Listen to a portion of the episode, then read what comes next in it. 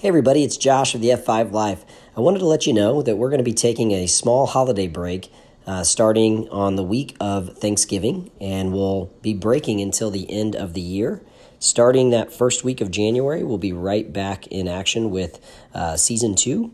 That'll be episode 21 to start. I've got a new series of episodes for you where uh, we're going to get some other people on the podcast and we'll actually be interviewing some folks. So during that holiday break, don't worry, I won't be uh, taking breaks. I'll actually be interviewing and, and getting some new episodes ready for season two.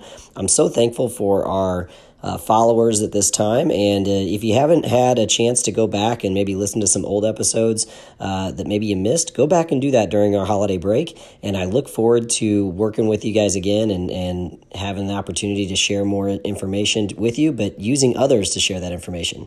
Hope you have a great holiday season, and we'll talk to you in the new year. Today, I want to talk to you about taking an inventory of your F5 life. You see, I started the F5 Life because I had this idea around how we should build our life and our time spent. And now, if you haven't noticed uh, the logo on our podcast logo, it's a pyramid. And that pyramid is broken into five sections. At the base of that pyramid uh, should be what I consider faith. And to clarify, I am a follower of Christ. So when I consider faith, I think about prayer and uh, reflection and reading in the Christian Bible. But faith can mean a lot of things. But really, what I believe faith should be is some higher power focus. And what that means is not of this world. So that can be of meditation, um, but some level of, um, of a larger power than you and I, uh, not of this world. And I believe that's extremely important because the things of this world are very wishy washy and can change and can move you like a roller coaster. But things not of this world are very stable and a strong foundation.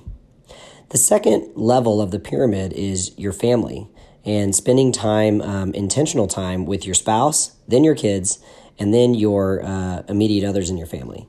And, and I believe it should be that order. I believe your spouse, if you have one, uh, should be your number one focus. Uh, your kids should be the next. Um, and then your um, your parents and your siblings and your aunts and your uncles and all of that. Um, but your house has to lead the way in, in the family focus. The third tier is fitness or your health. And I'd love to say health, but health isn't an F, and so it doesn't work with my F5.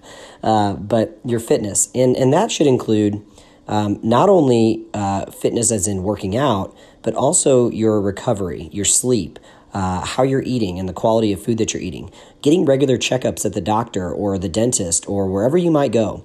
Um, and I also believe that incorporates into your mental health as well. So uh, that I really believe that those three tiers really have to be the base, and those are very focused on uh, your spiritual life, your family life, and your your physical health. The next two tiers are your finances. Um, so, what I believe our finances should be representative of is managing our present finances and also planning for future finances. And too often, uh, especially in our um, in, in my age group, is I feel like not enough of us are planning for retirement effectively. And uh, now that we get a chance to watch our parents retire, we realize that uh, the beauty of retirement maybe isn't so beautiful after all. And so I believe that not only should we be managing our present finances and making sure that we're making smart decisions in our current finances, but we also should be planning for the future. The last tier and the tip of the tier, and maybe the smallest area of focus, should be our friends or our relationships.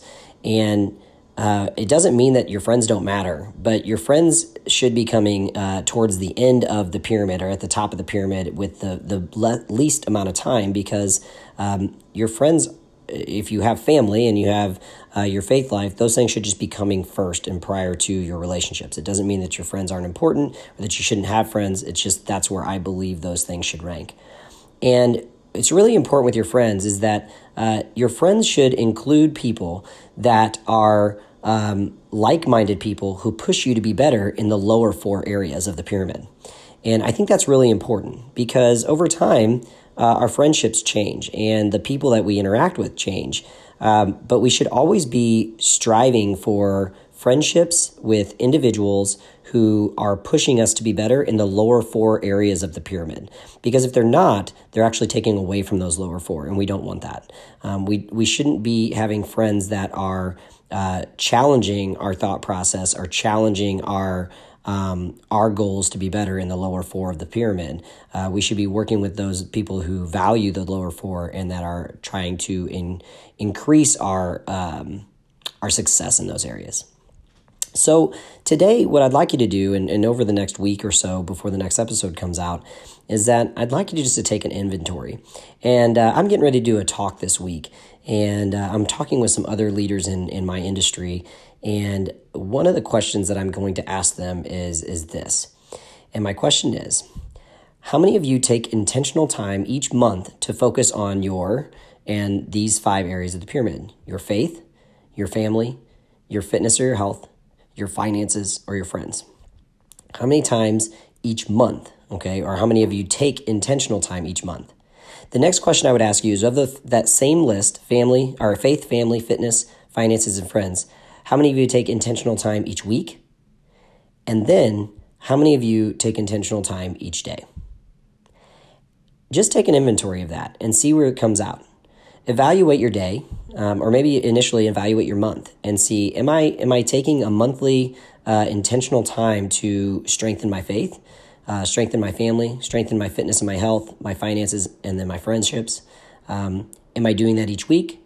And even better yet, am I able to do that each day? I'm not going to say we're always nailing it, but I think this is just a nice uh, opportunity to take an inventory of how you're spending your time.